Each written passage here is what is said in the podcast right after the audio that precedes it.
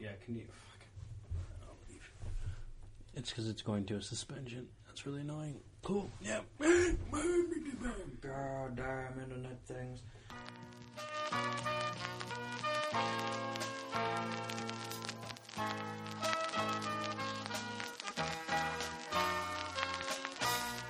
Everybody is a star. Welcome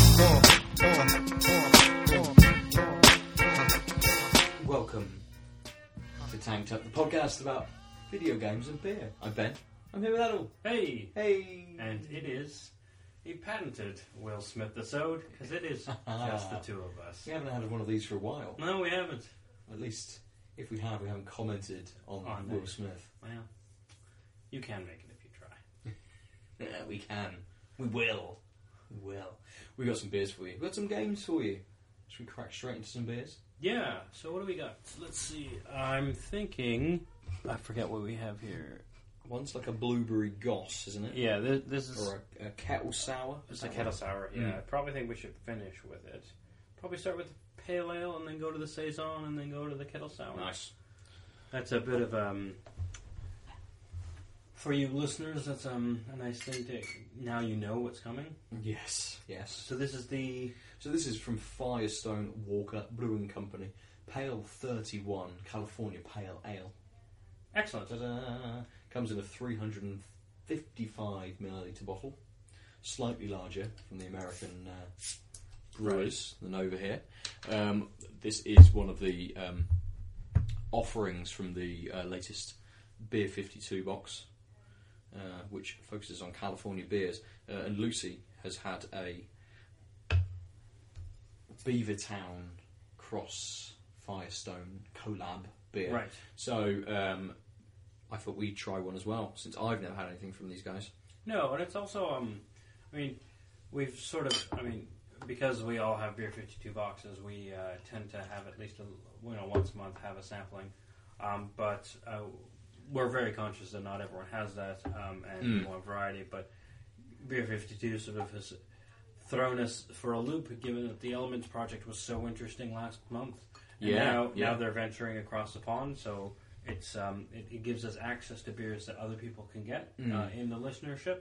That normally, um, when we try and do more local stuff, we know that um, other people can't have. So we kind of were like, oh, let's uh, let's let's not worry about it being beer fifty two, given that it's beer that our friends in the states can easily get and will be in other bottle shops. Yes, yeah, definitely. I mean, I've never seen Firestone um, over here in any of the bottle shops, Yeah. at least in Bristol. I imagine someone gets them somewhere within the country. Plus, there's lots of beer delivery Yeah. services, online mail order sort of places Yeah. that I imagine can get stuff like this as well. So, the other beers we have are slightly more accessible, I suppose. Yeah, um, and we'll get to them in a bit. Um, so the Firestone, it's a golden, very golden, Yeah. golden straw, maybe, um, very clear, minimal head.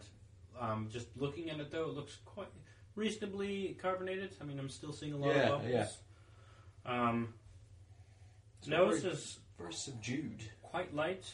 Um, I'm trying to figure out what that get a huge main smell it, do you? is. There's there's a note there that's There is. basically all the smell, and I can't sort of place it off the top. Put your nose in so far into the glass, almost touching the beer. Mm. It's light. There's a nice bitterness to it. Yes, I am. I'm quite happy with with the hops present. Um, given that it's so light, um, uh, but it sort of strikes you with a nice hoppy, bittery taste, which does fade quite quickly. Yeah, there's a slight fruitiness to it, Yeah, but not a huge amount. You're kind of you're getting more of that kind of dank, yeah. I was gonna say it's a hoppy kind of. and it leaves you Characteristic. a little dry in the mouth. Um, the bitterness fades a little bit. Like like strength wise, it goes from like whatever 100 percent of this is to Mm. 50, and then it sort of s- lingers at 50. Um, but it sort of it, it fades quite quickly, and then kind of is in there in the background. Um, but Yes, mostly, yeah. mostly, I'm finding I'm tasting the drying out rather than the bitterness. In, yeah, in the yeah, finish. definitely. But because it's so dry, we're gonna absolutely bang through. Yeah, this, especially aren't because we're splitting a bottle. Mm, mm. Like- Um, I didn't tell you. There's no flavour text. It does tell me, however, that it was bottled on the uh, 27th of September this year uh, at 17 minutes past 9. That's No, little no, sorry, 17 minutes past 7 in the evening, PM, 1917. Uh, and it is 4.9%. Oh, so a little more than a session, but not by a lot. Yeah, not much. Yeah. Not much more. It's, uh, I think maybe It's a that, that standard pale ale. Yeah, that, that lower alcohol is probably why it's maybe the, the, the bitterness is there, but it doesn't kind of stick Linger, around. yeah. It doesn't linger for a while. Which doesn't have anything to grab onto. Mm, mm.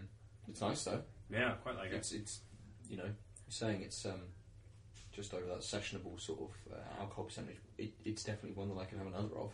Oh And yeah, I mean, half almost halfway through what we've poured, we'll, yeah, we'll finish the bit before we finish talking about it at this rate. yeah.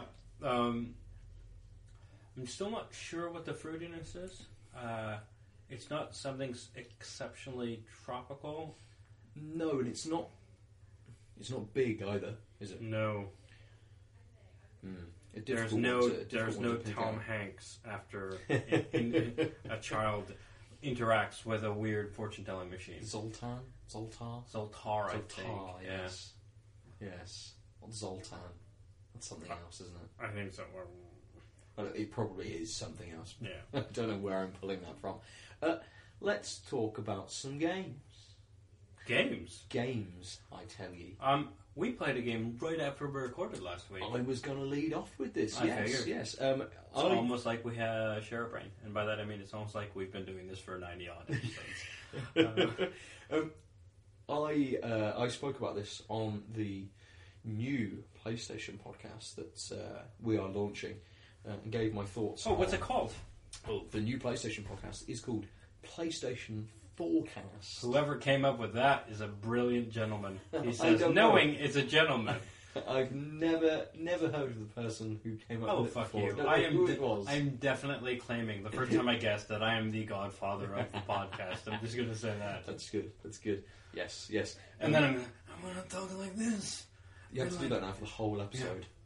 No, because this isn't the PlayStation forecast. Oh, I'm not the Oh, Godfather of Tanked Out. That's fair. That's just a hanger on, Maybe we'll technically. get you in for sort of like Oh, yeah. a little 5 I'll minute guest on the on the PS4 cast, and I'll be like, "So look, I can't even do it. I haven't played my PS4 for ages. Yeah.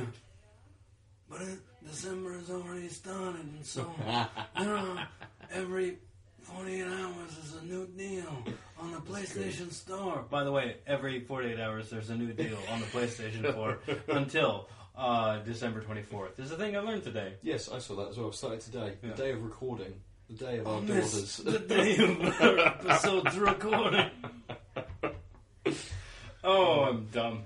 It's good. It's Yeah, good. anyway, um, PlayStation forecast. Yes. Anyway, um, I've given my thoughts on uh, this game, which is Knowledge is Power. Mhm. Um, and I was going to ask what you what you thought of it. Um, I really enjoyed it. Uh, so it was uh, me, you, and Kim. Yep. We played a couple rounds. Um, it was actually qu- it was. I really like how. mm, So it's a trivia game, A PlayLink game as well. right? Yes. So you have everyone has their own phone, and that's how they. It's just like Jackbox, except you are sort of tied to an app instead of a web web page. Excuse me. Yeah. Which means you, if ever if there were like tablets and PCs around, you couldn't just hand those over and have everyone participate. They all need a phone. Mm-hmm. Um, You, you I, f- I think it can be on a tablet as well. I don't know whether you could have a laptop. Well, so there and do it, by, by a tablet, I mean I mean like a um, by tablet I mean a regular a computer OS tablet, right, rather like a than- Surface Pro. yeah, versus like that. anything with Android Yeah, can have yeah. it, anything Or with like Note iOS can have it. Yeah. Yeah. Um, and then you uh, you know you all vote on um, different trivia questions, and then based on those trivia questions, the next set is basically three similar related ones, Mhm. and then one sort of outlier. I think that's a really smart design decision. That Yeah. way, if everyone's really keen on sort of an area of interest, we you can stay that way. But there's always an out for someone, It is clever. and then each player gets a, a one time of their nine rounds. They get to you get to say no, we're picking mine, and, and sort of veto, Mm. Which was smart. Um, but anyway, yeah, and there's a couple weird rounds, and every third round is sort of a, a magic one where it's, it's slightly different than the regular things, and Things like linking. Where Yeah, you have to pick match- two names of bands. yeah, you match a band to its um, uh, so match event to its album or match Mm. or sort um, whether something is a fictional character or a fictional animal or a real animal. Mhm. So it's basically matching and, and, and sorting of the two main sub games uh, on the fourth and sixth levels, No. Fourth and seventh levels. Yep. I know how math works. Shut up. Um, but yeah, so anyway, I mean, we don't have to get into the nitty gritty. It's just nice that it sort of breaks up the pace Mhm. every three uh, regular rounds. Yep. But then Yes. the last round is sort of answering questions, but you sort of are climbing a pyramid, and based on your progress, that just puts you higher on the pyramid. hmm Um, but also, everyone gets sort of double. Ha- you ha- get to handicap everyone on every round, and on the pyramid, you're doubling down on those handicaps. So you can catch up really well. And I thought, Yes. Yeah. given like the lead I had on the first time, first of all, by the end, I, I like led off in the first half of the game by like a thousand points, and Mm, you caught right. up Yeah. Yeah. quite quickly. So there was only like hundred or two hundred points by the mountain, and then I The mountain was like neck and neck. Maybe one or two steps ahead, didn't it? But not not just one, I think, yeah. yeah. yeah. and then and then that one step didn't matter as much, uh, really, in Mm. the end. Um, So one of the um, one of the mechanics is if you uh, if you all answer the Yeah. question correctly, uh, you all get points. But the person who answers the quickest right. gets the most points. So there were three of us playing. So the, the first person, the person who answered quickest, got 300, then 200, then Yeah. 100. And you can um, throw obstacles essentially Yeah. in people's way. And we very quickly realised that there was a couple which were a little bit more powerful When than- combined, when combined than others. So Gloop and uh, Ice. ice. yeah. is a good one. Uh, Gloop and bombs as well. yeah. That's- So gloop good- basically means that um, of your four answers, they're all covered with slime, and you actually have to take your finger and swipe the slime away before you can select the thing. Mhm. Ice, you see all the answers, and but have to hit the ice about five times with your yeah, finger. five or six times. Yeah, yeah, six times break before through. it breaks, and then you can select it. Um, bombs, uh, the, the bombs aren't terrible by themselves because they're just sort of roving small, tiny bombs, Mm. go bouncing back and forth on the individual squares of the or rectangles of the four choices. And if you poke the bomb, it blows up and locks you out of being able to do anything further for maybe like about a second or two. Yeah. Which, when it's on ice, matters a lot because now you can't break the ice. Like you still have to break the ice and then answer Mm. after you've been paralyzed. And with Gloop, you're trying to swipe past, but if you just swipe quickly, you'll hit a bomb and then get locked out. Yeah, And that's why it's sort of bomb isn't like versus if I see the answer, all I have to do is make sure I poke like the top left corner where there's no bomb right now, and I'll be fine. There's like a quarter of a second lag for me finding that spot, but Mm, with just mm. bombs. But when it's compounded, you're so in like you're you're you're so entrapped with the other ones, you don't notice. Oh shit, I hit a bomb. Or you end up just trying to navigate the tiny gap and then like tap the ice and then move your finger and tap another spot and then Yeah. you're like you're really um, handicapped. But um, overall, I mean, I really liked it. I thought the question banks were okay. Mm.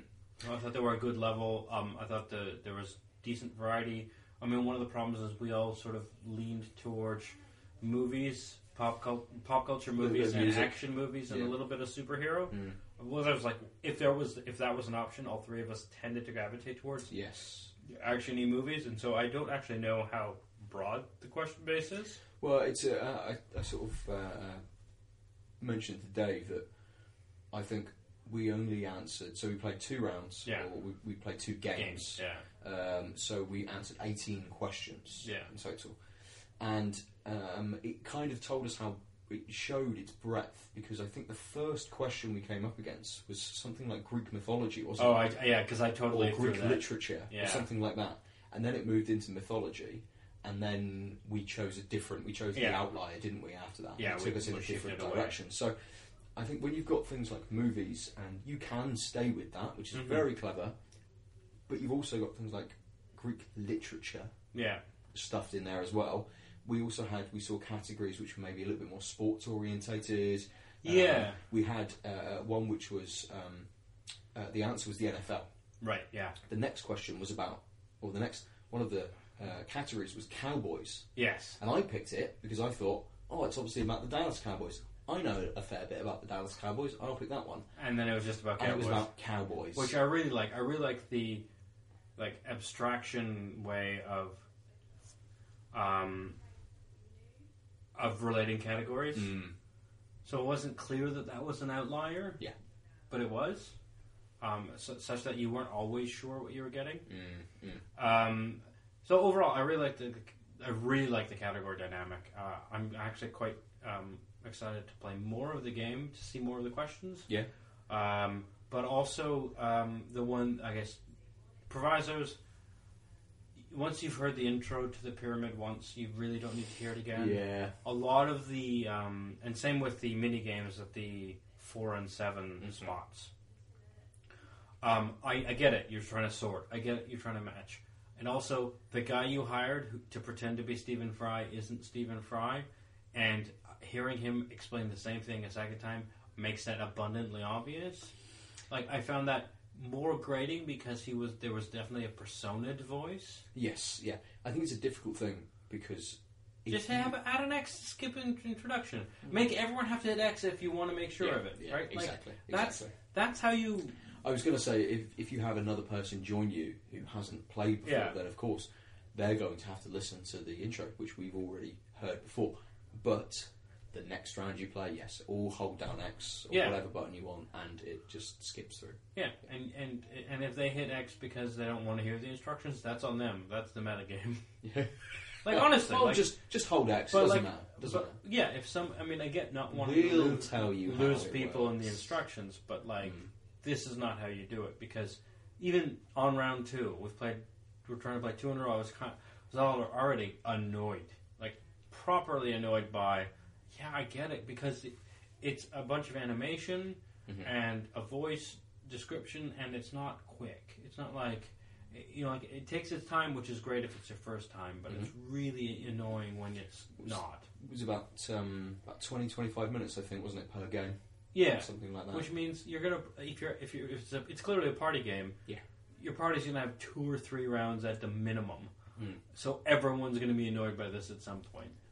Um, so that that was annoying. Um, but overall, I, I really enjoyed it, and um, I mean, until we play a bunch of it and find sort of gaps in the questions, like like I'm, I'm assuming I mean, there's a probably a large question bank, and I, but I, until you start hitting repeats or whatever, I can easily see playing this a bunch whenever you sort of got two or three people. I also like that yeah, it's definitely. easily playable with three people. Yes. Yeah, very, very easy. Um, I think even if it let you play it too, I would hate it because you're just throwing your handicaps at it. Every round you get a It'd be handicap. interesting. Maybe we should test it. I A wonder, whether, I wonder whether it would um, would be the same. Whether it would allow you to just throw handicaps at each other. I'm assuming you would, but then it just sort of. I don't know. I like the fact that, um, well, especially in the beginning where it's like, who are you going to pick on when you have a choice? Like, Mm. unless there's a clear leader, why would like you have to sort of hedge your bets? Yeah. But um, yeah, so knowledge is power. Uh, I don't really like the name. It Doesn't really, unless power is winning. yeah, But also, like, the more knowledge you have, the better you do as you progress. You don't get more power. In fact, usually the, the laggard is the one who gets double handicaps, which is the Uh, most but it's powerful a- moment in the game. it's a saying, isn't it? Not Yeah, just but I'm power. just I saying guess it they just doesn't riff really- off of it. It doesn't really reflect. They couldn't have Buzz. Couldn't have. Who wants to be a millionaire? Well, you get it. Yeah, I mean, I get it. Yeah, it's clearly. I, I just think it. It's an odd choice given the style of the game and the and the way that they they're like. It does encourage slowing the leader down and giving the laggards a chance to catch up with Yeah, the they, they, they may have been able to ha- uh, to have a name, come up with a name which maybe better described the game. I think it. They Yeah, just I think they just picked out- which, yeah. which people can very easily grasp. Oh yeah, I just think it's weird. Now that now that I'm actually thinking about, thinking about it. Um. So uh, how about that uh, saison? Yes. Let me steal this. It's uh the Cloudwater saison Tettnanger, six point five percent. This saison was brewed with eight types of grain, three yeasts, two hop varieties, and chuckleberry juice in the boil. The adjunct is chuckleberry juice. The yeasts are WLP six four four, WLP five eight five, WLP six oh shit five six five. Again WLP five six five. It's got the Tettnanger hops for aroma and Nelson Sauvin. I've never had Tettnanger. I don't. No, I don't think I have. Um, the malts are good lord: a pilsner malt, a spelt malt, a rye malt, flaked wheat, oat malt, wheat malt, red rye crystal malt, smoked malt. That's a lot of malt. One might say eight. Um, and then uh, the bittering hops are Pilgrim Alpha and CO2 extract, which I think it's the standard bittering hops of Cloudwater. Now that I've, I've th- started, yeah, you see about. CO2 extract almost. and and even Pilgrim the Al- time. Alpha yeah, quite a bit. Yeah. Um, so six point five percent, four hundred forty mils. Um, Let's go. yeah, let's go. Thank you. I'm a little worried because I walked. Wasn't sure uh, how much I shook up the cans. It's not too bad. I do remember uh, biking to your place once, And then it exploded. just being just so shaken. Yeah. Not stirred. No, not stirred at all. More like shaken Stevens. Um, So it's been a while since we've had a Cloudwater, and actually, um, they've made the news today. yes, yes, they have. Uh, I, I didn't actually um, gather from the um, from the news article whether uh, the news of this had come via um, a blog post, which Cloudwater Oh, yeah. are very good at doing, uh, or how this was, um, how the news had sort of got out into the uh, into the world. as such. Um, it may have been something about a, a conference that um, I think. Cloudwater's um, no, they. It was. was at. It was at the um, the Brewers Congress in London this week. Um, they they announced that um, they have until June 2019 to move out of their existing site. yes. Um, but before we get on to the nitty gritty details, I just wanted to tease the audience while we were pouring. Mm. Oh wow! It's a lovely smell. Yeah, it's a soft sweetness. I had a, a saison last night, um, which was very, very saison in the nose, but flavour-wise, didn't give me much of those sort of uh, malts or spices or the kind of things that you kind of expect. That sort of yeah, with the, a, with a that saison. summery mix that, Mm, that is mm. a saison. So I'm hoping that this is going to uh, restore restore the saison's good name. I get a little bit of clovey on the nose, not a lot. It might be something else that just feels like cloves, but just Mm. that, just that Something, spiciness. something in there is quite strong. Yeah, I just can't place it. It's not cloves, but it's this sort of spicy hit that's familiar to cloves. Mm.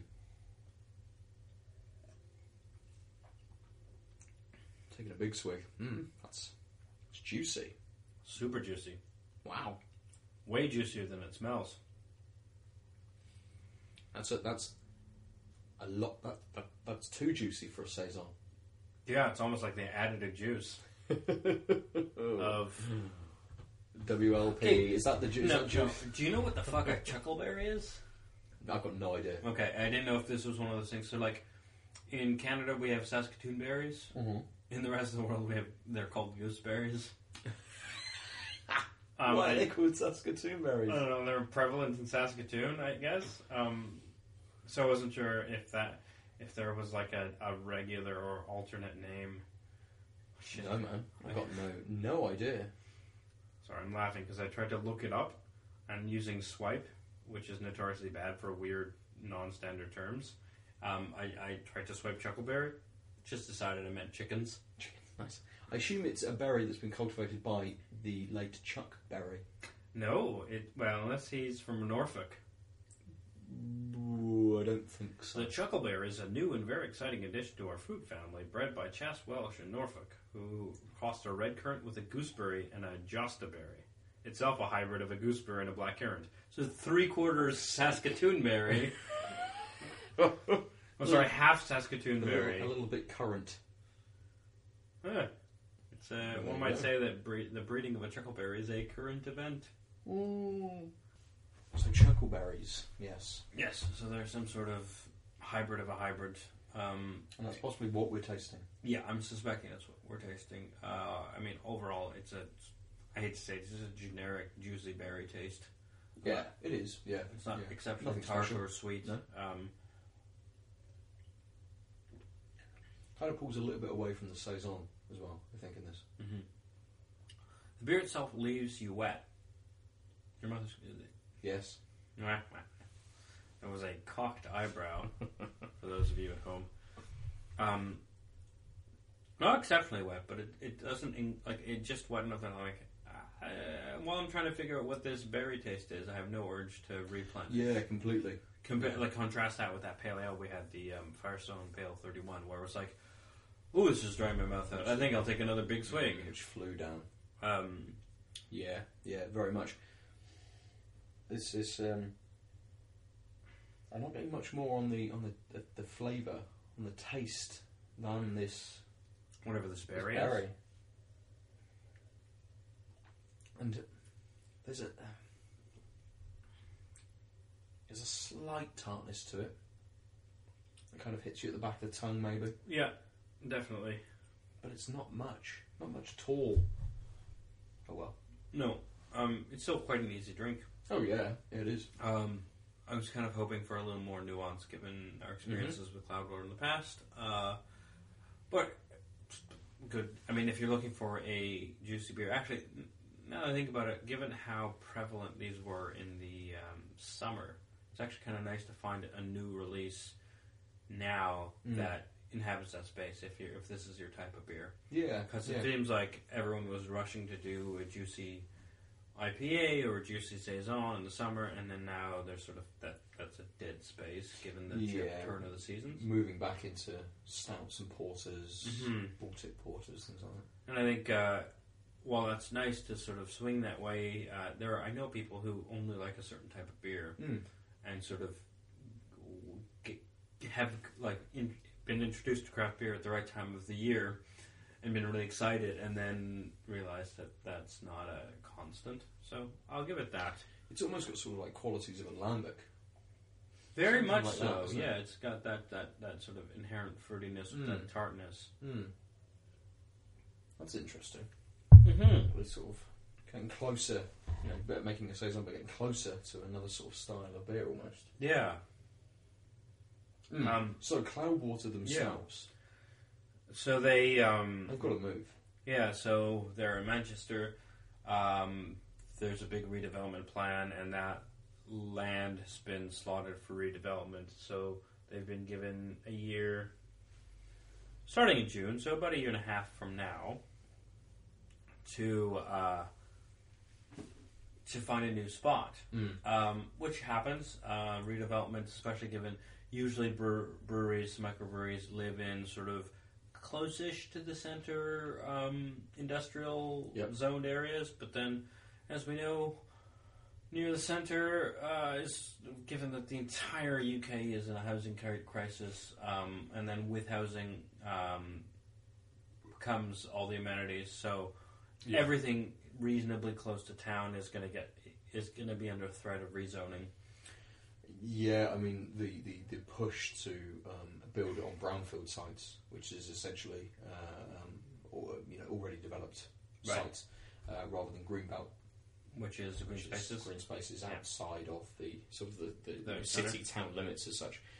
Uh, you know that's that's been a big sort of governmental push for, for several years, and you know um, local authorities actually have to produce documents which say we've identified this Right. brownfield site.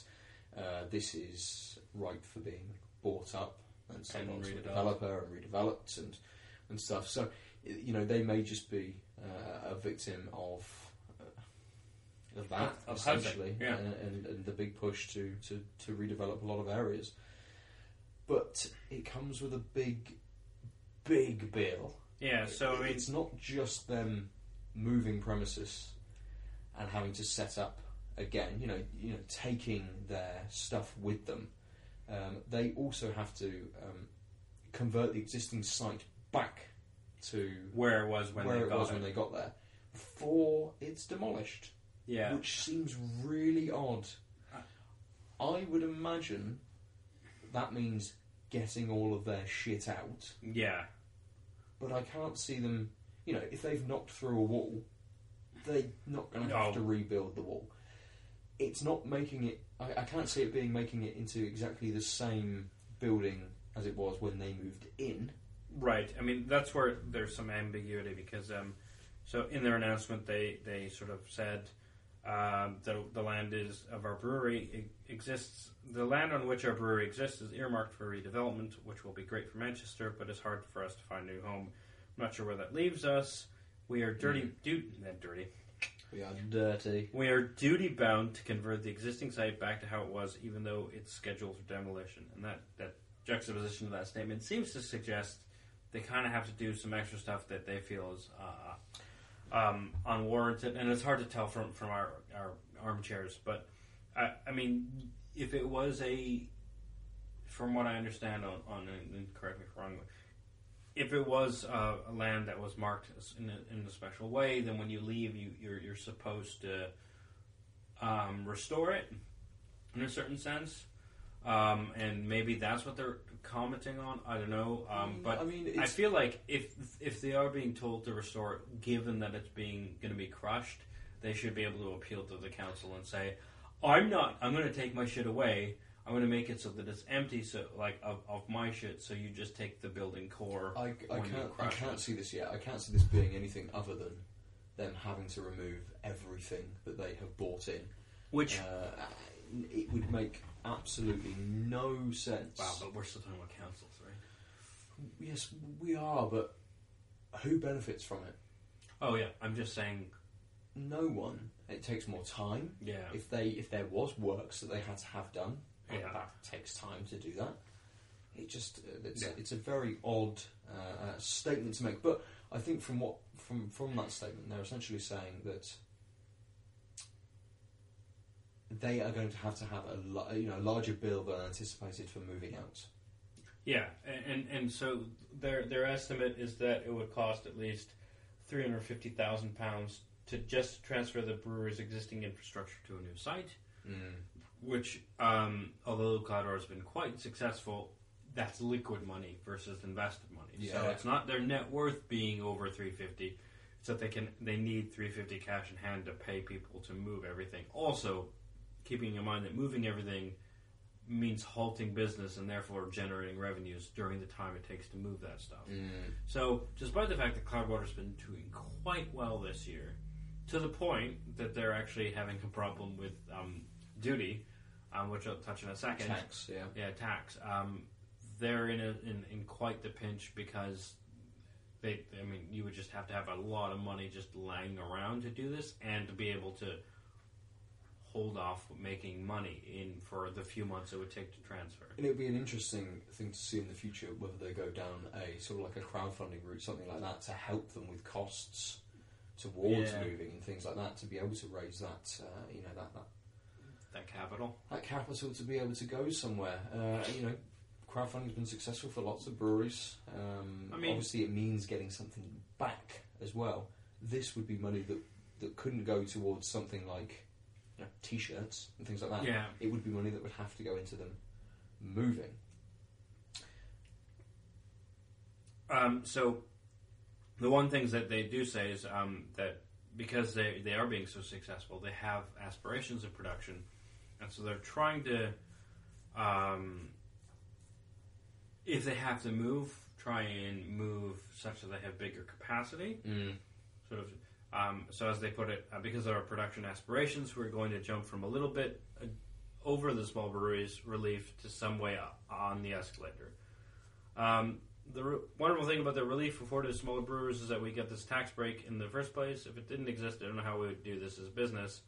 So basically, what they're saying by the escalator, I, th- I believe they mean sort of as you um, grow your business, you get you expand in a certain way, and they're saying, given the way their business is and and this big wall that's in front of them, they're going to just hop a few extra steps on the escalator to be able to produce more beer in volume um, per per calendar year with a higher, a larger infrastructure. But because of the tax relief, um, It might push them a little bit too high.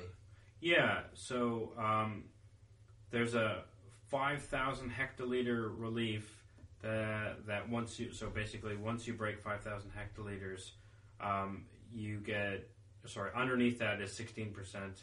Um, if you if they hit ten thousand hectoliters, they think they'll have a twenty eight percent increase in duty because That's a lot.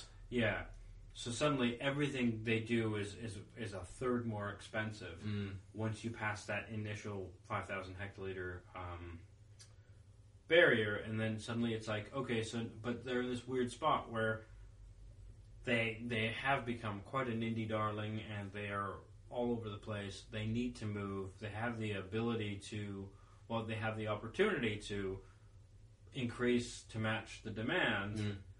Because they have to move house anyway. Yeah. Um, and that's a non-negotiable for in, within 18 months. But by doing that, everything gets more expensive, and if they don't grow past that 10,000 mark, then the extra duty on the gap might actually make them make less money in a time where they're having to deal with this extra 350,000 pound expenditure Well, not just 350,000 expenditure, plus the loss. the loss and the rising costs of materials Yeah. because of ultimately because of Brexit. Wait, what's that? Oh dear. This this will be episode 100. Just be me moaning About Brexit. That's what it's going to be. We've actually done pretty well about not being like, what the fucking balls, people. Also, do you know how bad this is? This Don't is worry, how it's bad it coming. is. It's coming. Wait Okay. till the does. What, what Is do I that is, is that is the that divorce settlement? Wait till we wait till we Oh, know God. what uh, what's actually happening, rather than it all being clandestine behind doors before we will speak. we ever know? it. No, we don't fucking. Yeah. know. So then we'll never have that episode. Thanks, Teresa. God, ruining it for everyone. Hashtag May and December. um, yeah, so we thought it was interesting because we, um, not only did this sort of um, highlight uh, some some possible future troubles with Mm. a, a brewer we all like here at Sancta, but also I thought it was a good window given all the things that are going on Yeah. um, yeah. to, to just how what the balance is for a craft brewer in the UK. Very much, and it's not a conversation we've ever had because we don't know the numbers. But what differentiates between micro, macro, craft, non-craft? You know those those sorts of things. yeah, and like where, like for example, we we've known sort of in the back of our minds that there are tax breaks for Mhm. small brewers, but to, to, to find out from the facts of this uh, of their statement that like there's a there's a threshold of five thousand hectoliters, yeah.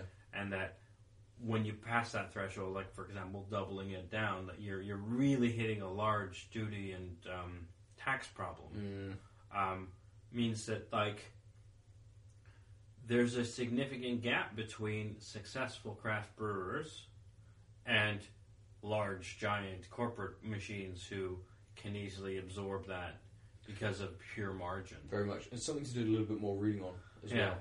Uh, but also uh, uh, to do more reading on in the gaming world because I know that um, game studios and developers get tax breaks as well in the UK. But I don't know whether that depends on size. Right. Uh, you know, do EA, do their, do their arm over in the Right. UK get tax breaks versus, I don't know, someone like Hello Games? You know, those, those yeah, I guarantee you EA is getting tax breaks. Mm. They're getting tax breaks all over the world. Mm, Just absorb 3.1 million or whatever the fuck it was. Might be even more than that. 3.1 billion, 3.1 million. I think it's million. I don't think it's that yeah. bad. Let's open another beer. Yeah, yeah. So, so um, um, help some friends out and have a Cloudwater. And buy small indie games. Yes, buy buy small indie Cloudwaters. Also, we're gonna just have to make a, a gaming studio called Cloudwater, just to, to muddy the waters even more. Just make it really awkward and difficult, yes, yes. So uh, what do we got here? So, the next beer we are drinking is the Devil Berry. It's a blackberry and black lime kettle sour, 4.9%. This comes to us from Left Handed Giant, Yep. Bristol Brewer, and Track Brewing Company. Yeah, so I, I picked it because it was a, a I mean we all lo- we love our col- collabs Mhm. here in Tanked Up, but also I've never heard of the I mean obviously I've heard of Left Hand Giant Bristol Yep. local, but I don't know what the fuck the other thing is. Oh, I've never heard of Track either. No. Uh, the only information we have is that it was canned at Left Handed Giant. Yeah. That's it. Uh, the ingredients are malt, hops, yeast, blackberry puree, and black lime. That's it. What the fuck's a black lime? I have no idea. We have no flavour text. Nope. That is it. Yeah, it was a very. I mean, it's a very uh, aesthetically appealing can with sort of pink tones with a blue fucking devil guy, Mm. um, where the pink is clearly like lava something something or other. Um, honestly, it was a wow. That's an intriguing looking can. Oh, it's Left Handed Giant collab. Cool. Nice. Which is again one of the wonders of um, having a good bottle shop. Is so this was the corks of, of Cotham. Mm-hmm. Um, is just you you can. Uh, oh wow, that is Look at that colour. pink fucking beer. That Jeez. is so. There's there's a lot of the puree obviously in there because there's no beer color in this. No, no. Um, I I'd had the um, oh shit, who'd made it? Duggars and uh, Wiper and True Mm. um, kettle sour um, a few weeks ago now, but it sticks in my mind as a beer which I didn't think I would like, uh, but actually really enjoyed. So I think I Uh, think we we this past few few months I think Tanked Up has grown to understand sours in a certain way. Yeah, I mean yeah. I think honestly um, the sours we got from Wild uh, Rose were like so lightly soured was a good um, good indication. Oh yeah, sours don't have to be a punch in the face of sour. Mm. And then all the sours we've had in between have shown that, like, oh yeah, you can appreciate the sourness. And then now, I believe if it's a well crafted, even punch in your face sour, I might be able to appreciate it. yeah, yeah. I mean, we're, I, definitely, I, we're definitely growing. Sure, yeah. Yeah, we should Um, see. So it is. It looks like fruit punch. Um, it is opaque, so I can't actually see the carbonation, but it has. It seems to have a permanent sort of half finger of head. Yes, yeah, um, it's sticking around as well.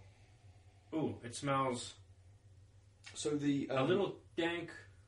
the the Wiper and True Kettle Sour smelt very similar. They, I, I know, I, I can't remember exactly what was in that. They were going for sort of that red wine kind of feel. Right. Um, So and it's I'm a, not sure whether it's an, an, a quality of kettle sours, but you've kind of almost got this burnt yeah. smell in there. like a like, like a like a burnt sugar, just a Mm. slight burnt Mm. sugar, Mm. um, with some some dankiness, and then honestly just a hit of sweetness. Like no, no, not really for me. The sweetness isn't sort of that discriminate. Mhm. Like considering it's obviously a fruit juice, fruit something. I'm getting a lot of fruit out of here. I'm getting a combination of that dankness and a little burnt, little burnt sweetness, and then just just like a hey, by the way, sugar. Yeah, yeah, definitely. What's this? What's this bad boy taste like? It's it's one of those that you kind of think, I've I've clearly made some kind of Uh, category mistake. a hy- hybrid kind of. It I've is, Mixed, um, I've mixed blackcurrant and orange cordial together, and uh, it's um, it is strong. Is it? I took a tiny sip. Take a slightly big one. Mm. It's an eye opener. The, So- the, the tartness isn't like a punch in the face, but a boy, does it just make you go, "Whoa, that's tart." It's almost like a bold sweet. Yeah, kind of. Like you say, you're not hitting the face. It's like by- yeah, it's by not punch in the tart. face, but it's quite. but it's there. But It's it- vibrant. yeah, yeah. Um, it's It's almost a little bit of that fruit. the the the, uh, the finish is almost a little nutty though, Yeah, it is. which is yeah. super weird to me. Like it's a nutty finish. Mm. I mean, you get that that fruitiness, that tartness comes in, and yeah, it kind of turns almost into Yeah, a nutty finish. super. That's an odd flavour. That's an odd like, Yeah. transformation. as well. But you kind of you do get a little bit of that. Maybe that that's that burnt kind of flavouring coming in. Mm. Yeah, you're right. It's kind. It's kind of like a. Yeah, you're right. That burntness is slightly there with the nuttiness, like not like almost like a like if you threw a few roasted almonds into a pack of almonds. Like just just a little touch of Mm. whatever whatever's there is also some of it has been roasted, but not all of it. Yeah, yeah. Also, I need to oven roast some almonds. uh, what was this? It was uh, it was four point nine percent. Well, I couldn't tell. I, this honestly, I have no alcoholic like conceptions with this. No, not There's so much going on. Yeah. That, um, tanked up top tip. Uh, almonds tray, drizzle with um, tamari or soy sauce. Ideally tamari. It's less salty. A little bit of cayenne. Roast it in the oven. Fantastic party treat. Nice. Yeah. Ooh. We having a tank up Christmas pie? Yeah, sure. Actually, we are. We are. Yeah, we are. If you want, I'll, I'll fucking make those. do it. Do it. Yeah, Yeah, we'll awesome. have those. have those. Nice, nice. More gaming stuff. Oh shit! Yeah. Have you Let's played a move back to game? games. I have played a game. What? However, I'm, I don't really want to talk about it too much because I'm, uh, I'm not even halfway through. At the Um, moment. is it on the PlayStation? Or are you waiting for the PlayStation 4 game? no, I'm not waiting for PlayStation. Oh, yeah. um, I, I like how that that drew a little handicapped in the middle. I'm sorry about that. it, it, it- I am playing on the PlayStation 4. But Uh, is it an exclusive? It's not an exclusive. Uh, it was available on all the things. Maybe not quite on all the things. Uh, but it's a year old. It's Dishonored 2. Oh yeah, So I, uh, I, I think I either own it or wanted to. It's on my Steam wish list. It's it was on my Steam wish list. Uh. I uh, when I picked up the bundle, the, the you know the PlayStation. Yeah. Oh shit! I haven't said on Tanked Up. Yeah. Did I say last episode? I've got a PlayStation Four. yeah, we totally talked about it last week. Oh, fucking, I don't fucking remember. That Um, was like an entire segment. Yay! So I got FIFA 18. I'm not a FIFA player. Yeah, I don't really want I'm, to. I'm annoyed that I forgot I owned it um, and so didn't, didn't sell it until until I was like, oh, I should sell this now. Oh, no one's gonna want it now. Yeah, man. Oh, that's a shame. That's Yeah. a shame. The the box for FIFA 18 because it was the FIFA 18 bundle, Bundle. It says like not not for resale. So Alex has bought it. Oh, Original Tanked Up member Alex Yeah. Manhas has uh, has purchased I it. forgot he had a PS something Yeah. or other. He's, he's picked up a PS4. Yeah, he picked one up a few months ago. Like six months ago. Yeah. And um, so yeah, he's he's he's picked it up from me. Good. Excellent. It's good. That is gone. Whilst I was there, I said, "What games have you got? Let's have a look." And he had Hmm. Dishonored 2. So I'll uh, I'll I'll borrow, borrow that. that. Yeah. One of those games I've wanted to play For- since it um, since Came it out. came Yeah. out, uh, and I'm really enjoying it. Excellent. Builds well on the foundation that uh, Dishonored Another one. put out. So, can I ask, um, are you trying the no kill run No. right off the bat, No. or are you just trying to like go through the game? No, I, I thought I just experienced the game, um, Because kind of play it as I want Would. to play Yeah. it. Um, I'm playing as Emily, so you can either be Corvo, which was Yeah. the character from the first game, why would you pick the same dude? Yeah. or Emily. She's got a different set of powers, different character. She sees things and gives a lot of uh, flavour text in sort of different ways than Corvo would. Yeah. Great character. Really enjoying playing her. Enjoying the powers that she's got. And I'm I'm I'm just enjoying the game. It's fun Excellent. to to just have a game that's kind of sucking me in. Yeah, excellent. That's exactly what we want. Yeah, yeah. I uh, haven't had one of those in a while. Um, I don't think I've had one since uh, Horizon. What about Hellblade? Hellblade I guess was it more of an Hellblade- experience Hellblade- versus like sucking you in? So Is it, that what you're didn't, saying? it, it sucked me in, but because I played it in such short chunks, Well, it was a short game as well. But it is. yeah. But I was I was only getting maybe an hour and a half per session because it was so intense. Whereas Dishonored is kind of a game I can play for an hour, I can put it down, I come back a bit later, for a couple of Oh, I hours, see what put you're it down. So, it, like, you got you actually because Hellblade was so intense, you couldn't actually get sucked in. So there was this weird. Mm. Um, It's a beaut. I mean, Hellblade, yeah, It's a brilliant game. but because it was so intense, you didn't have an urge to continue, and so that kind of kept you at an arm's length. Almost, almost. I, I sort of had an urge to continue, but But also I- life. Yeah, well, life. But I also knew that if I did continue, that it was going to be that same. You know, and it, it's what they were going for. It's Oh, that yeah. feeling they were going for, that sort of anxious kind of feel. Not just the anxious feel while you're playing, but that anxious feel to kind of go back to it Right. almost. Uh, which you know, th- th- it's such a beautifully made game, Right. and they've done so well. Uh, Ninja Theory at, at, at making you feel What how the they want you to feel. Yeah. Uh, I've actually been kind of a. I, I really want to play it, but I'm kind of nervous about being thrown into an anxiety treadmill. Mm, Uh, I don't it's really heavy, need one of those. It's yeah. heavy. It's very heavy. Uh, we'll talk more about Hellblade, I'm sure. Yeah. At end of year discussions. Spoilers. Yeah, yeah. yes. Um, yes. But that's really good to hear. I mean, I think uh, I think maybe just the year was crop of games, but I think it's mostly just the, the three of us had sort of different ex- um, times to put into games, and Mm. different lulls. Yeah, um, very much. That I haven't heard that story of Mm. mm. this game sucked me in in, in a fair few months. Um, I, I think it's well, it's well written. It's well paced. The levels are done very well. So, uh, uh, essentially, with most of the levels, you you do one area per mission and then move on to another. Right. So you can kind of do all of the bits that you want to do in that small area. Right. You can survey where the the, the enemies the- are, yeah. where the uh, light walls, which is something that's come over from the previous game. Essentially, it's a, a gate, which is a barrier. You can't Yeah. go through it unless you do something to it, rewire it, or take the uh, Yeah. fuel away, um, or find another route to, to Yeah. pass by. It is one of those play your own way games Yes. as well.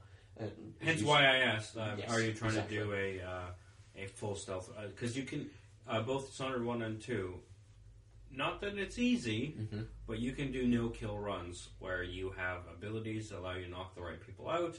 So it's it's a combination of stealth and your limited ability to knock people out for a certain amount of time, such that you can get through the level. Yep. Um, with them unconscious rather than dead. Yes, yeah. Um, So you can do a non-lethal Yeah. run through, and I kind of felt that um, Emily, she's the queen of the islands. Yeah. I, I I have felt as a character she probably wouldn't kill many People, yeah. but she gives you a little bit of flavour text. that says she might be okay with the odd kill they hear Yeah, there. yeah, yeah. and and you know I find an elite guard and I put them down. You Yeah. know, and uh, I'll go around and I'll non-lethally take out sort of some Other people, people, yeah. but in some situations I think you motherfucker. Well, so when I And you see, you see other, cha- you see characters. It plays on your emotions. But you see characters push like civilians into a light wall right, and disintegrate them. yeah, So you think you're fucking going down, man. yeah. That that's how it sucks you in. It's it's written very well. and It's paced Yeah. very well to give you those small sort of vignettes within uh, a, a level. Well, yeah, and, and the fact that you um you obs- it, it does I think or at least I haven't played two, but one even um because like you said you you observed characters in Mm. situ interacting with other characters, which allowed you to judge them according Yes, to whatever yeah. your moral code was, because we're moral relativists um, here on Tanked Up. So Mm. that's, that's what Dishonored is about. So like. I never did a no kill run, but I did mostly stealth, m- Mhm. very few kills, and I never felt bad about the kills because Yeah. they were either on like hired gun soldiers who are there to stop me and kill me, or fucking assholes. Yeah. Um, and so, and then like the game is at least Dishonored One was written and designed such that there was a path which was mostly stealth, non-lethal, with these like obstacles. But if you were like, I'm okay with killing assholes, it was doable. Yeah. While obviously the non-lethal entire run is, is really hard. Um, it, You'd have to take. I mean, I, I don't think I'm quite patient enough to do the to do the non-lethal run. You have to wait. You have to watch where everybody goes. You have to know their Yeah. timings and know when you can take someone out without it alerting anybody else and hiding Oh, their yeah. body somewhere and all those sorts of things. And I don't have the time to do that. Yeah. So my Yeah, first it's a different is- game. Yeah. but that's why it's great, right? Mm. Also, although you can do a full fledged kill run on Dishonored 1 and I suspect 2, it's not easy to do. Like, if you just start killing people willy nilly, you make things tough. You do. It does. It affects the world. Yeah. That's one of the really cool things about Dishonored. Uh, I know that Death of the Outsider came out Hmm. a couple of weeks ago, and I've seen it advertised. And it's a new character, and I was very interested in that. And it essentially made me think, I really need to play Dishonored too. Yeah. And Then you know, fortuitously, Alex had it, and so I thought, yes, exactly. That's, that is what I want to play. Um, so it's kind of. I didn't want to just buy pick up Death of the Outsider and play that. Yeah. Because I kind of thought, actually, I, I want to Play see the this original. story Yeah. through and, and, and continue on, even though Death of the Outsider is a standalone Right, it's, a, it's one DLC of those. as Yeah. such. Yeah. It's one of Standalone those weird m- mini game, don't need to play the original game, but need to own it in Mm. order to play. Yeah, very much. But I think I'll hold. Um, well, we talked about it quite a lot. Yeah. But I'll mention it at least maybe next episode if I have finished it by then, or the episode Yeah. afterwards. You know, I want to play the entirety of it to see how it how it Held up. how it How holds finished, up, how it finishes. Yeah, Yeah, yeah, I yeah, mean. I mean, a lot of games you can go through. You know, it's a game like Uncharted. You know, indiscriminate killing Yeah. completely. But you can go through something like Uncharted, and it's a fantastic game. And you get to the finale, and and it kind of falls down a little. You know, Uncharted Two, worst boss fight almost in any game Yeah. ever created. So I want to see how this this finishes. Yeah, it's same same thing. Um, I'm just gonna remind you that you played Spec Ops: The Line. Mm. You finished that? No, Oh, I you- haven't. well, that's a shame. Because because specifically because Why didn't I it finish builds Spec Ops on itself. Um, I know why I didn't finish it. Hand of Fate. I had to review, Oh, review right. Hand of Fate 2. That's Um, why I didn't finish it. um, but yeah, because um, the repercussions of what you do are built upon hmm um, in the later acts, and you get a real feel for. Oh, this is what I, I did. I Mm, personally, as a mm. character, because I made this choice. Whether or not you had a real, real choice, but like you, you did the action. You actually did the action that triggers this Yes. horrible resulting time.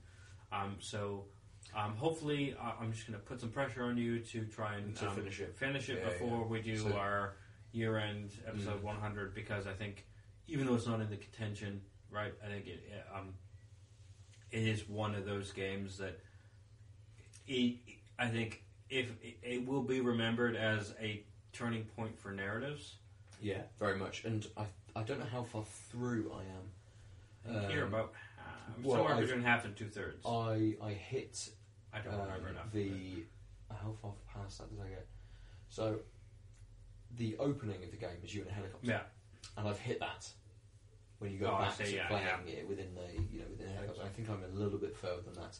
Um, so I don't think there's a huge amount left for me. no, to I think do. you're probably pretty close. So yes, it will be something that I do, and you know we've we've never really been kind of like game of the year people. This is the best game that I have played that has been made in this year. Yeah, We're very much more. This is the best game I played this, year, yeah. irrelevant of when it was made. So yeah, it might might crop up. Yeah, um, I'll- and I, I, I think that's um, also really handy, especially if you have a PC Mm. and have been taking a break for gaming or just haven't played all the things. I think that's why we are a good place to visit because we get we still talk about old games because Yeah. hey shit we, we all have backlogs and sometimes there's a thing in your backlog that you don't realize is really pristine and great. Completely, and sometimes you know that at the end of the month you've only got X amount to spend on games. Why There's a not? Steam sale coming up. Yeah, why Rather not buy going- that excellent game from two- 20 Exactly. something or rather other? I'm going to buy this one game that has been released this week. I'm going to buy these six games That that, are all everyone awesome. says are brilliant. Yeah. Yeah, yeah, exactly. Before we finish, Oh shit! Yeah. Star Citizen. Oh fuck! Are we gonna talk about that? Let's talk about it because Oh, it's, that's a it's it's it's insane. so Star Citizen. Pure insanity. Um, so I think What do you think? I think you know? you should tell us what is Star Citizen doing this month that's insane, and then I will tell people about Star Citizen's insanity in general. So uh, It's this- a game. So it's, it's Star Citizen a game. It's in development. Oh dear. Um, and it's essentially selling virtual plots of land, Yes. which So For, so uh, sorry, sorry. Virtual plots of land for real world Yeah. currency.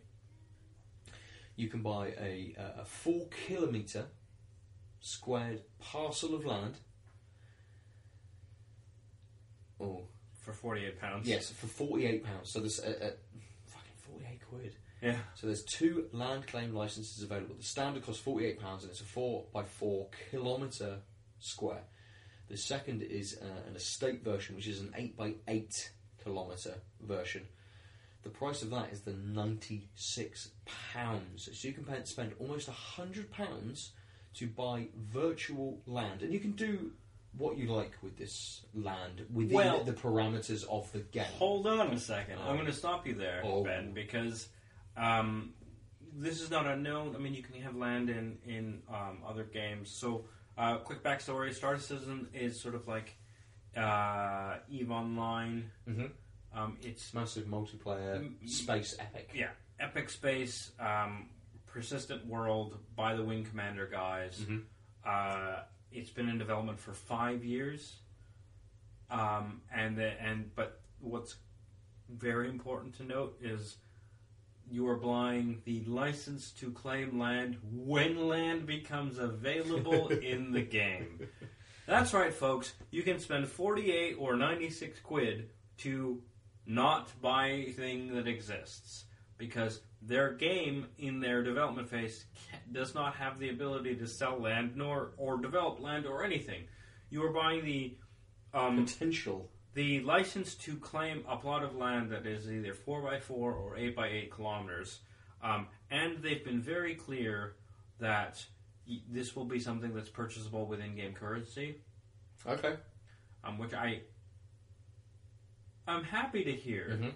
um, but also You can, buy, you can bypass that with real world money. So, so yeah, so I mean, I think that's the a bit of a happy medium between pay to win and not. It's not clear how easy it is to accrue money, so it might end up being pay to win if land is that acceptable. It all depends what you can do with this Yeah. land, doesn't it? Um, which they've they've pay, they've hand waved certain things about like putting up a shop and not worrying about that shop being destroyed. Mm-hmm. Um, and also like not they've they've uh, assuaged users who won't buy this by saying there's going to be billions of square kilometers of available land on various planets, and depending on if you want a nice view or being close to hubs or farming or mining, you'll have different values. So you don't have to worry about.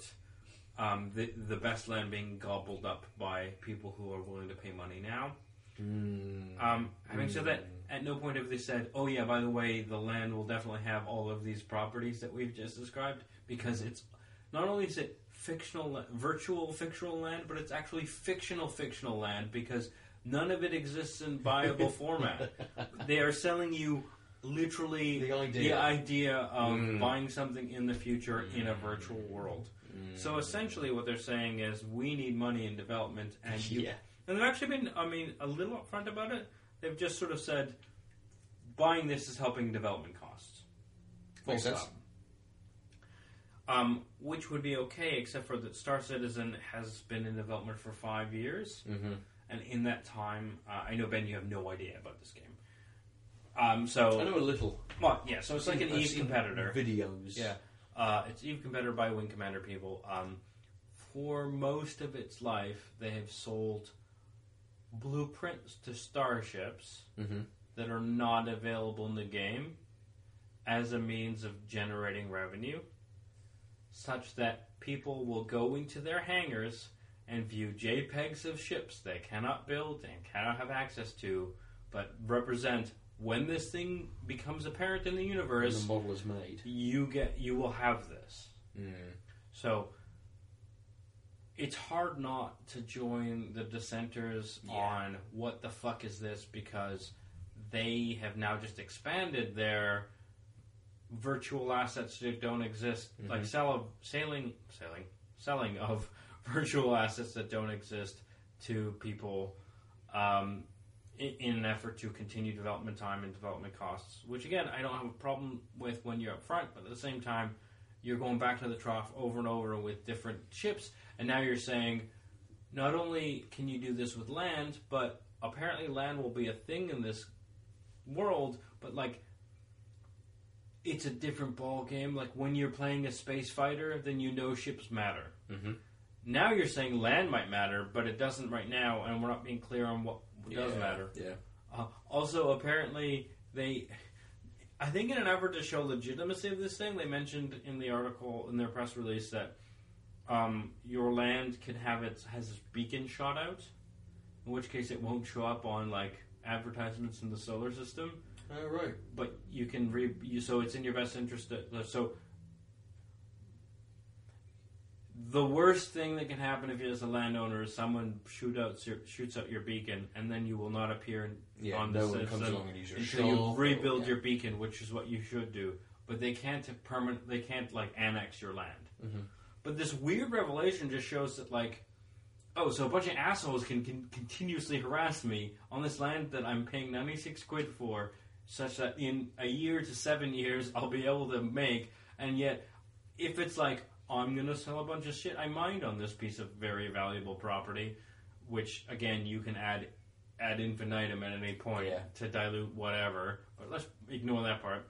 Then a bunch of assholes could just shoot the beacon out every time and have to pay to have that matter Hey, such not, that not only assholes, your neighbour who's selling the same fucking shit as Yeah. you and wants people to come t- to them. well, yeah, it's it's a very interesting sort of revelation.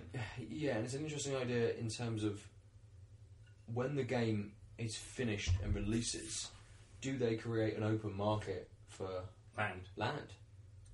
And so it seems I mean- like especially when land and you know in the real world land and housing and buildings are very much uh, uh, determined value wise on a supply and demand yeah, I mean basis with a with a virtual piece of land yeah.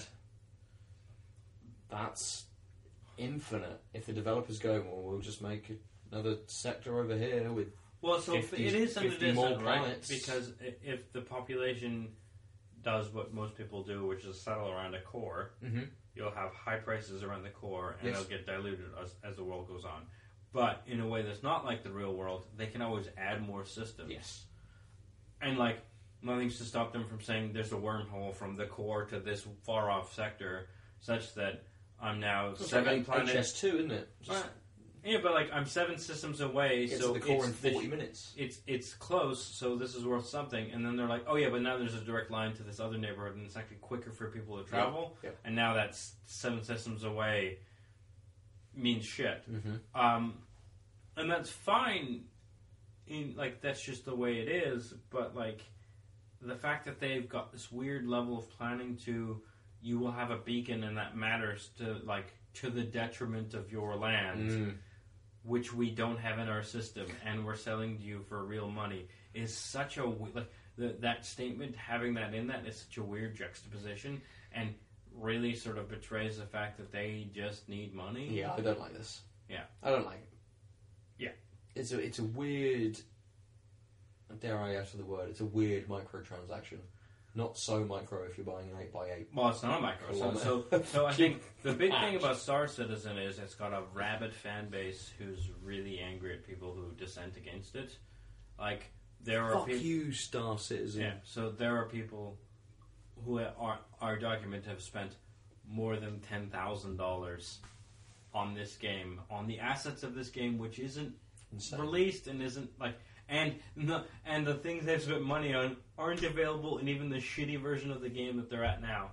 That's that's sort of why I was like, you don't own a lot of Star That's Citizen, insane. right? Yeah, it's because there's a lot of I own the right JPEGs in the garage. One day this will be mine. And like, the, but the we, what I really like is like, you just own a bunch of JPEGs in a Mm. garage, and then you're like, oh wait, owning the ships is slightly better than JPEGs, but not by much. But at least they're functional, Usable? Yeah. in some sense. Um, so yeah, Star Citizen is on paper the like, oh, this is what Eve should be, but it doesn't exist. Everyone running to its defense like it's the best game ever. That doesn't It exist. will be the best game ever. Yeah, maybe. Yeah, I mean the fact that they're- they're taking their time isn't a terrible thing, but the fact Of that, course. that they've they've had waves of this sort of this is the new type of product that you They need that. that you need to buy so that we can continue making this Mm. game. Which I can see you can get trapped into this. Like, oh, I'm already like some some cost fallacy. I'm already five thousand in the hole for this. There's they're in trouble if they do nothing and collapse. I'm just five thousand in the hole. So I guess I'm going to spend another five thousand buying property so that they won't die. What is it too much as well? You know, they've got a massive backlog of things that they need to create assets for. Yeah. And then to suddenly introduce a new system, which they then need to build and create assets for, when they haven't got the money to, To build finish the other what things. they've already sold, that's that's worrying. Yeah. I mean, I think someone online called it a Ponzi scheme, but that can't be true because a Ponzi scheme pays out to the early investors b- on the backs of the later investors. Mm. And this is just taking money from people in different ways every six months. It's not a Ponzi scheme. It's just a scam. Well, Like, I mean, I by that I suppose for the developer, if there were like three people that threw their money into it, they're No. the ones taking money from all of these other people. No, well, so a Ponzi scheme means that as as more layers get added, the early layers get paid Yeah, off, yeah. and so it can't be a Ponzi scheme because it's still just that first layer of three developers, as you put yeah, it, uh, true. getting yeah, the money. Yeah. Um, so Star Citizen, um, I mean, I've, I've I've been tempted to look at it Mm. um, because it, I mean, parts of it look really polished. It has quite a vibrant community, but at the end of the day, it, there's nothing substantive behind it, and they keep doing things like this where it's like, I don't think you have enough money to do anything, and also this like if you're that close to collapse, why would I ever spend a dime on yeah, you? completely. Yeah. completely. Um, It's it's no Second Life where you could clearly buy some land and and, and, and, and be t-shirt. okay with it. I mean, some games just give you land. Like I, I remember Final Fantasy Eleven. You had a house. Oh, a mock house, yeah, but it didn't have land. It was a magic It- special place. it Final was- Fantasy fourteen introduced um, um, player neighborhoods, and you had to spend money like on your your guild bought a spot, Mm. and the spots nearer to like the zone entrance cost a little more, and there were like smaller sort of space like footprint spots and bigger footprint spots, and they added the stuff at the end, but they were very cognizant to be like adding to the zone, so Yeah, adding like legit travel time from wherever you zoned in Mhm. to the spot, and I thought that was a good way of acknowledging certain things. Uh, and then uh, uh, I read a few articles about like people who, on some of the shit servers, just went out when when there was no one on the server, but a fuck ton of prime real estate so they could have their own little paradise.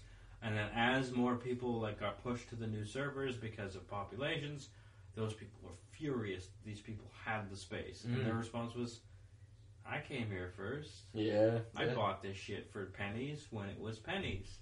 That's not my problem." Me, like there was a couple, literally a couple, who had bought like a big chunk of a server's space so they could have a little place to just be like a large spot for them to just ha- have their life together online. And people were furious with them, and they're like, "No, we've been here. We've literally role played together in this little island spot for three years or whatever." And now that now that things are crowded, you think we're assholes? Like, no, we've been here. We've put our time in. Mm, We've put our mm. money in. This is our house. Go fuck off. And I was like, I respect you. Oh, it does. It, it, I know I raised the question in the in the chat. What happens to your virtual land when you die? I mean, there's a bigger question here, which is um, one I've actually had to deal with, which is like, fuck the virtual land. If I croak today, I have a 1300 plus Steam library. Mm. I own 1,300 games, but it's not clear that I can give them to anyone, Yeah, given the terms of service. Mm-hmm. Um, and that seems weird. Uh, so when, when my buddy Adam passed, um, I had to deal with all his computer shit. So I Mhm. have access to his Steam account, Mhm. and I've just sat on it because uh, his son's young. Well, now he's like 14, so probably actually now is a good time for me to pass on the credentials. Yeah. If you want to play any of these games that your dad really enjoyed, Mhm. this is yours. But I held on to him because he was quite young at the time. Um, but I have no idea what the like legal logistics No, are. I just have the username and password. Exactly, and uh, all we were doing is passing on a, a, a username associated with an email account, which is now not defunct as such. Oh, I think it might be the family tried to shut down a lot of things. But So, yeah. so No, no, so I- I- you- you actually no, I definitely I redirected the re- Mm, the mm. recovery um, and the main account to my email address Yeah, because yeah. I knew I knew his son played games and I thought I can't give this to Royce right away, so I'm going to hold on to it. So I because I have access to his email account because I'm doing these other things. I've noticed Steam is one of them, so I'll tell Steam the new email address is this. When I Uh-huh. pass it on to Royce, I'll give you I'll just switch it to Switch Royce's it, account. Yeah. But I don't actually think that's. I think it's against the terms of their thing. Um, I don't know, but like, well, now Steam's been around for twenty odd years. They must like, be coming into this. And, um, you know, and and if their answer is no, it's tied to a person, I'd be, I'll, I'll be furious. Insane. Yeah, It's the same as any asset, surely. it should pass to. Yeah, anyway. Anyway. Um, but yeah, that just reminded me when you Mm, said what mm. happens to this land. Um, Well, when, that's the thing when- I've actually purchased. yeah, forget that. Like, what happens to all of my libraries? Yeah, yeah, completely. Yeah. Yeah, very much. Uh, let's finish there. Yeah. Sounds good. Beers. Yeah, we had a few. We have had a we have had a few. Um, I'm not sure which my favourite is. I so given that I'm meh on sours, Mhm. I did not mind this sour. Um, my biggest complaint is there wasn't quite enough beer for me. Yeah, yeah. Um, it was a really enjoyable drink, but uh, at the end of the day, uh, so like, I think kettle sours might be a, a, a sweet spot for me. Mm. Ke- uh, tart spot, to be fair, because the, of the kettle sours I've had in the past few months, I've, I've really liked them. Um, this one, I felt like the tartness and the sweetness were there, and they were a good juxtaposition. Mm. wasn't quite as much beer taste along with it. Yeah. Um, which I kind of wish there was. Um, the pale ale I found uh, was just a good example of a pale ale. Yeah. Nothing super stood out, but it was quality pale ale. And Mhm. guess what? Aadil likes him some pale ales. um, nice. And then the saison was sufficiently non-saison that I'm not sure I would focus on it.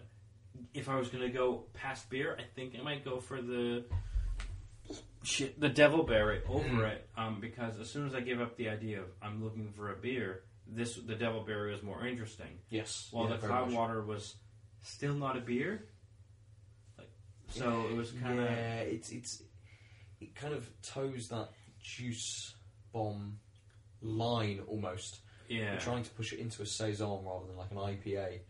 yeah. Didn't make it too overpowering, but that was all you were kind of getting, Yeah, I feel like it, and it wasn't really doing a huge amount. Yeah, I feel like there was the juice extract in there was clear, but the rest wasn't. And so, um, if I'm going to go for a juicy beer, I'm going to go for a juicy beer. Yeah, yeah. And I think might just be a fault of what we chose today, but I'm going to go for the Devilberry, surprisingly, the Kettle Mm. Sour. Nice. I'm I'm going to echo that.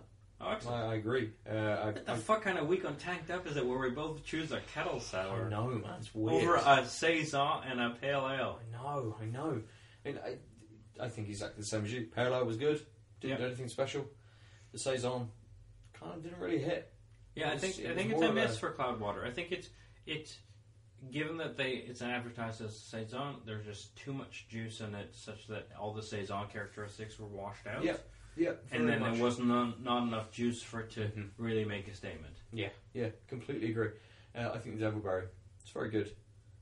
Uh, it's, it's, it's a lovely flavour. Yeah, Yes, as you say, it doesn't have those kind of beer characteristics, but it's it's it's getting close to providing flavours that you don't really get in, Oh, in for sure. beers. Yeah. So as soon as you give up the idea of these are the things tastes I want, yes, I think it's super satisfying. that's exactly like- what I'm trying to say. Yeah. So, so normally uh, I'm a little hesitant on sours. I don't think it's too sour. I think it does that really well. I think it toes the. If I'm looking for beer and get encounter this, I'm going to be taken aback, Mhm. but I'm not going to be like, oh fuck this, Well, which I you- feel like some sours do too well. Yeah, yeah, Yeah. Uh, it, it's good. It's Yeah. a really good taste. It's a great balance.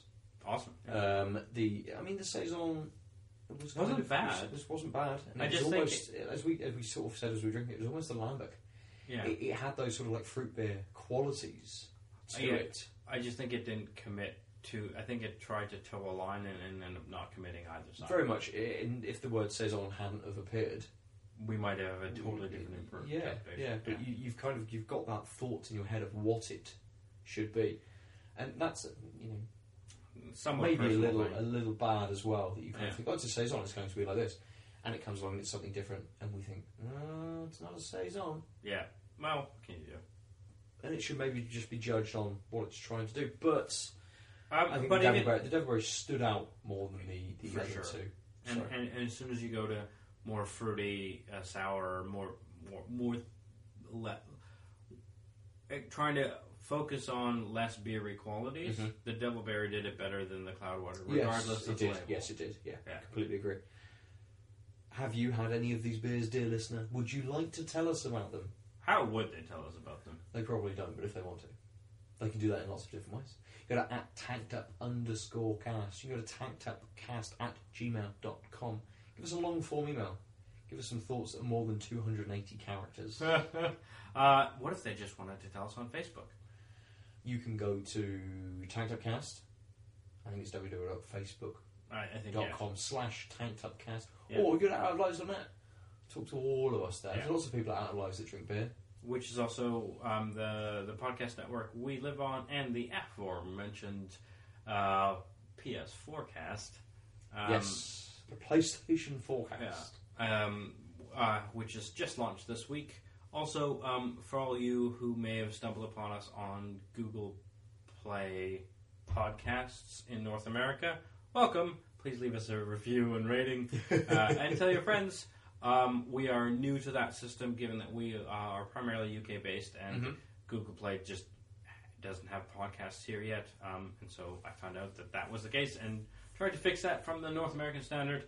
Um, you can also rate and review us on iTunes wherever you are in the world. Which you should Uh, do. Yeah, and um, Stitcher, where, where we should be appearing on Stitcher soon. If if you are a Stitcher user and had to add us manually, we should show up on the the, the listing I, in I- general. I believe when we started, we were hosted elsewhere.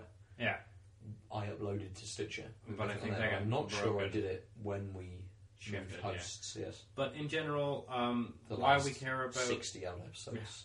Why we care about ratings and reviews is because we get to reach more people. Um, um, that broadens the conversation and makes us feel good. Uh, so please rate and review us, and also in general, even if you don't have, if you're on a podcast reader uh, which doesn't have rating and review, um, Tell a friend. tell a friend. Yeah, tell a friend you like games and or Mm. beer.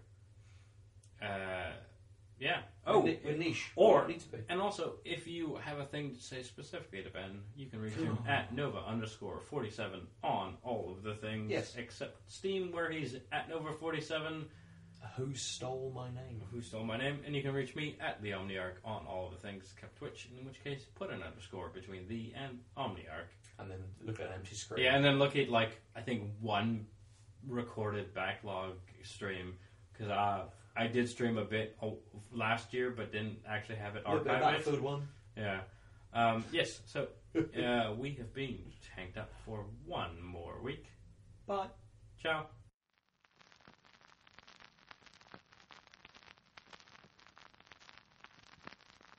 Nice. Good. Yeah, stop, stop that. Stop that shit. It's not my best uh, Marlon Brando. I'm a little annoyed